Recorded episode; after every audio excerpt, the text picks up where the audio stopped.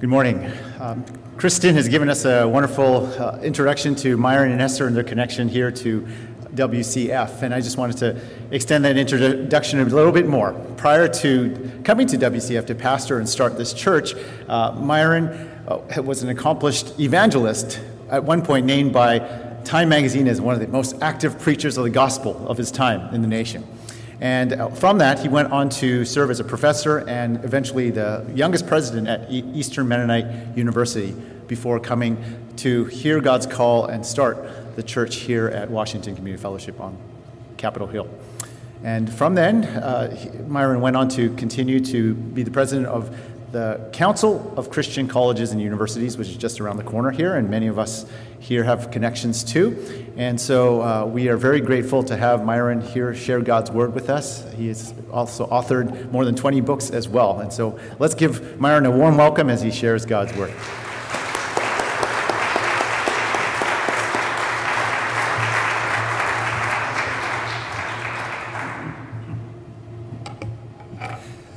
It's such a pleasure to come and be here this morning just in the atmosphere of this congregation and to see faces that we have known and loved and worked with and been enriched by.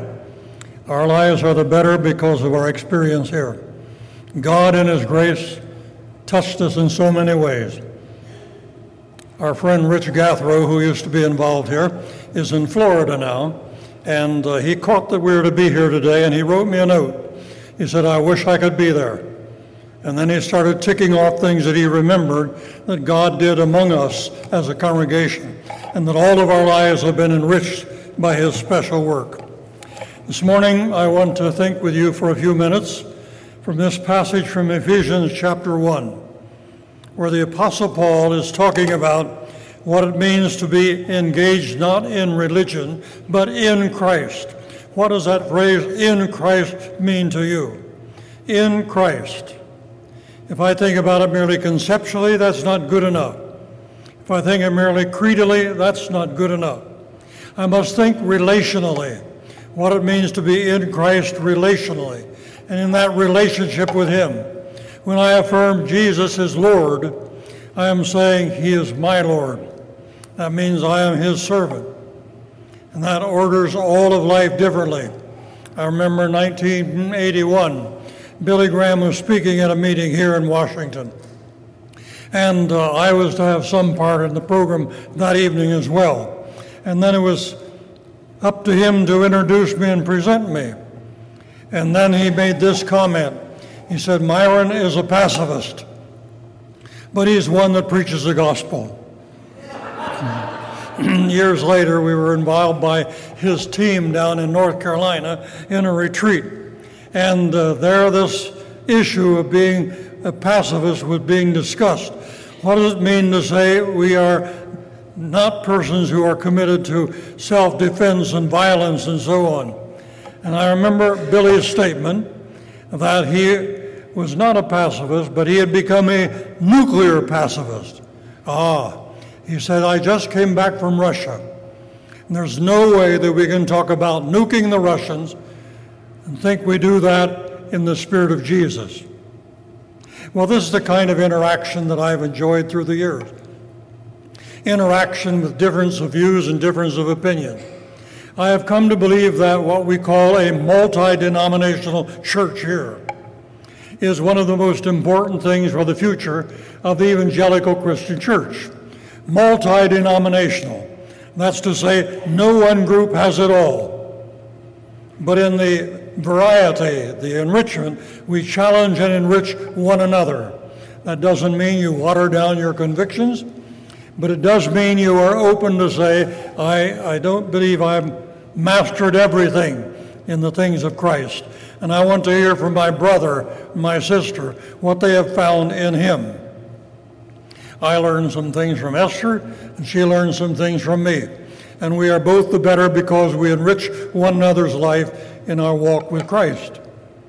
That's not only true in art, in which I didn't have this, but I've been enriched by her. It's true in so many other areas. In life, we are the better because of our walk with Him.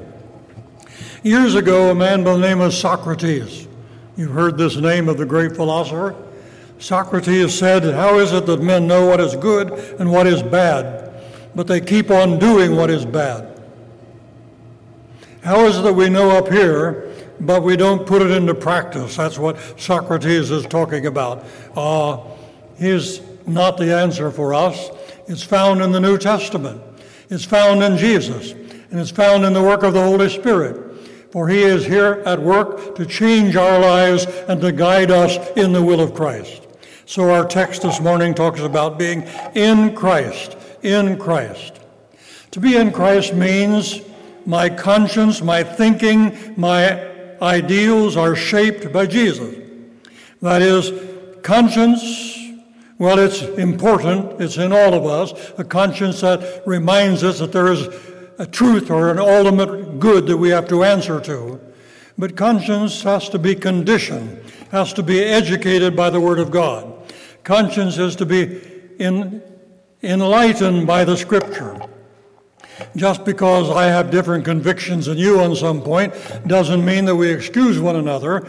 Say, go your way, that's all right. But it means that I must take what you've said seriously.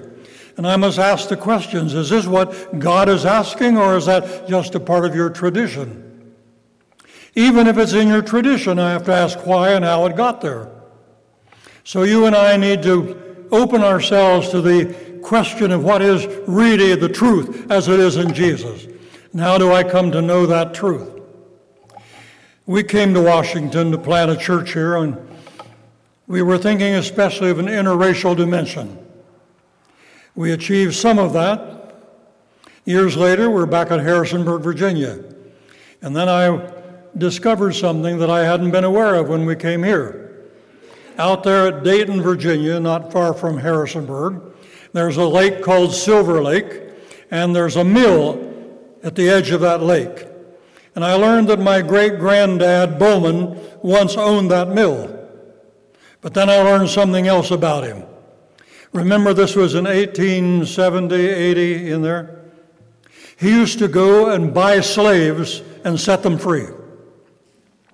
He went to an auction once and bought a slave for $1,500. Today that would be 15,000. He set him free. The neighbor said, You're crazy, you're wasting your money.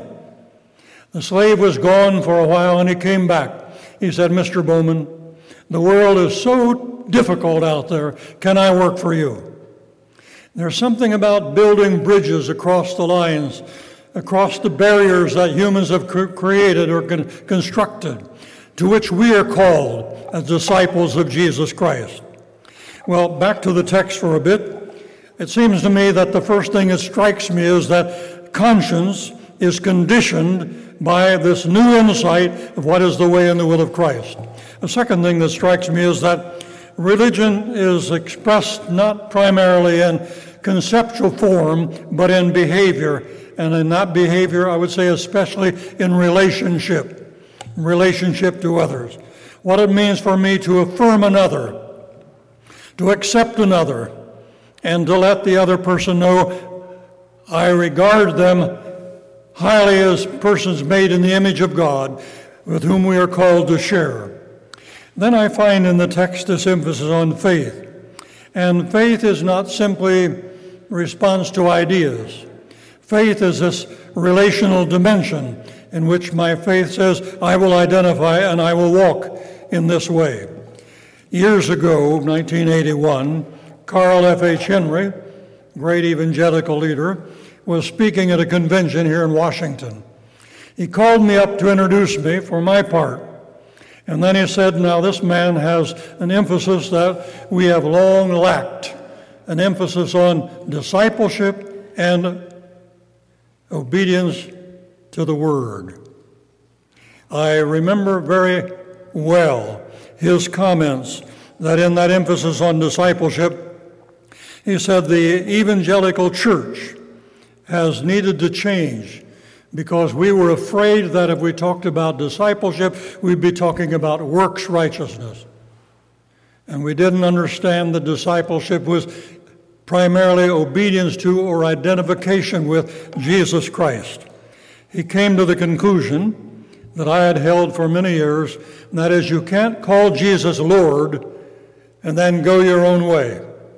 And too many people want a salvation that is simply an inner feeling of acceptance in the grace of God without realizing that salvation is relationship restored, an identification with Jesus that says, He is my Lord and I will walk with Him today.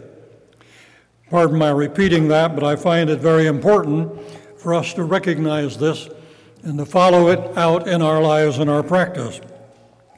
I think that uh, one of the things in my own history that has touched me is a statement I borrow from a fellow by the name of Menno. Hmm. This is my only joy and heart's desire to extend the kingdom of God, to reveal the truth, to reprove sin, to teach righteousness, to feed hungry souls with the word of God, to lead the straying sheep into the right path, and gain many souls to the Lord through his spirit, power, and grace. So I would carry on in my weakness as he has taught me, for he has purchased me a miserable sinner with his crimson blood, and has given me this mind by the gospel of grace, namely Jesus Christ. When I read that word in one of his little journal writings, I said, Amen. That's where I want to stand, and I want to know this more fully in my own life. I got a note some time ago that was refreshing to me, and then sometime later, our second son, Michael, passed on to the other world. But Michael had sent me this little note, and it was one that I found, found very meaning. It is not the whole book but only one chapter. And this is not the end for me, it is only the end of a chapter. Now, I know he has found that to be true, but he has found it true for me in a special way since Michael is going on to glory. And I read that statement from him this is not the end of the book, just the end of a chapter. I wonder this morning how you and I think of life. And when we think of our lives, what is it but the end of a chapter? Now, somebody reminded me this morning that I'm not as young as I was when I came here as a pastor. That's true. I had my 90th birthday last week. And 90 years, I've pondered what all that means. Sounds like a long time to you, doesn't it? It used to sound like it to me not that long at all. But what do we mean when we talk about those years of our lives and the way they move along? You look at each one with a special attitude of openness to God, and I'll tell you what our prayer is these days as Esther and I face these later years in our lives. My prayer is, Lord, show me how to serve you at this stage of my life. I'm not 50 anymore. I can't do the things I did then, or I'm not asked to do them. I'm 90 now, but what does that mean? To walk with God in life and to say to your fellows, I have found life meaningful because I walk with Jesus.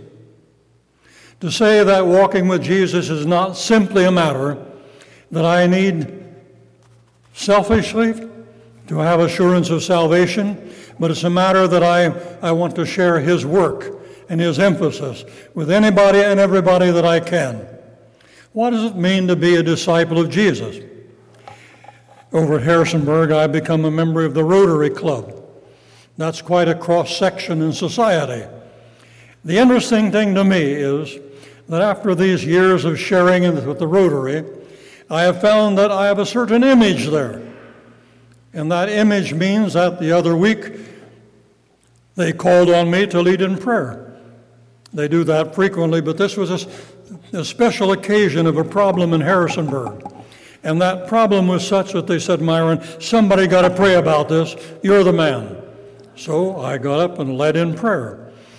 Later, I wondered whether I had really engaged them as I should have in that prayer. For leading in prayer is not something you do in an isolated way, but it's somehow to catch another up or others up in that same petition that this is what we together are asking of God. And so this morning I would simply come to you to say that we need to join hands in praying together for God's work in the church. What did I, would I say is a major need in the church? A revival, a renewal of spirit, to move us beyond mere form to the reality of relationship. I am bothered by the tendency we have in the church to simply structure it by our own preferences and by our doctrinal analysis rather than to recognize that doctrine is only a way of interpreting. The religious exercise is a pointer, and that what I mean by my own sharing in faith must be simply a stimulus to others to take that seriously and to say, I want to know Jesus better in my own life. May I conclude by simply going back for a moment to something that I recall years ago down in Florida. We used to have communion service, and then we would have a foot washing service that followed the communion, and we used to do that here sometimes wash one another's feet. I never forget the evening that we were having this service, and I was up front. And my black brother Cunningham was sitting way back in the back. And we came to the foot washing. And I stood up and looked back there, and I motioned for him to come up. And he came walking slowly up front. And then I asked him to sit down there. And I took the towel and I kneeled down and I washed his feet in the basin and then I wiped them. And then I stood up and said, It's your turn. And so he knelt down and he washed my feet. And we embraced and kissed each other. Through the years, we've gone back to Florida and met him again and again. Now he's gone on to glory. But I'll never forget how often, when I would go back and meet him, he would say, Myron, you can't realize what it meant to me as a black man to have you, a white man, kneel down and wash my feet. Well, that's the way it should be, right? We are one another's brothers and sisters, and we are here to encourage one another in the things of Christ. In conclusion, let me say how much Esther and I thank God for all the ways your lives and the lives in this congregation have enriched ours. And we pray for the pastor and a wonderful future for WCF, for the glory of God and the enrichment of many. May the Lord use you to touch other people of the community as a call to come and walk with Jesus. Father God, in the name of Jesus, we give you thanks for your wonderful, marvelous grace, for the joy of knowing you accept us in Christ, for the privilege of being brothers and sisters in this new community to which you've called us. In Jesus' name, amen.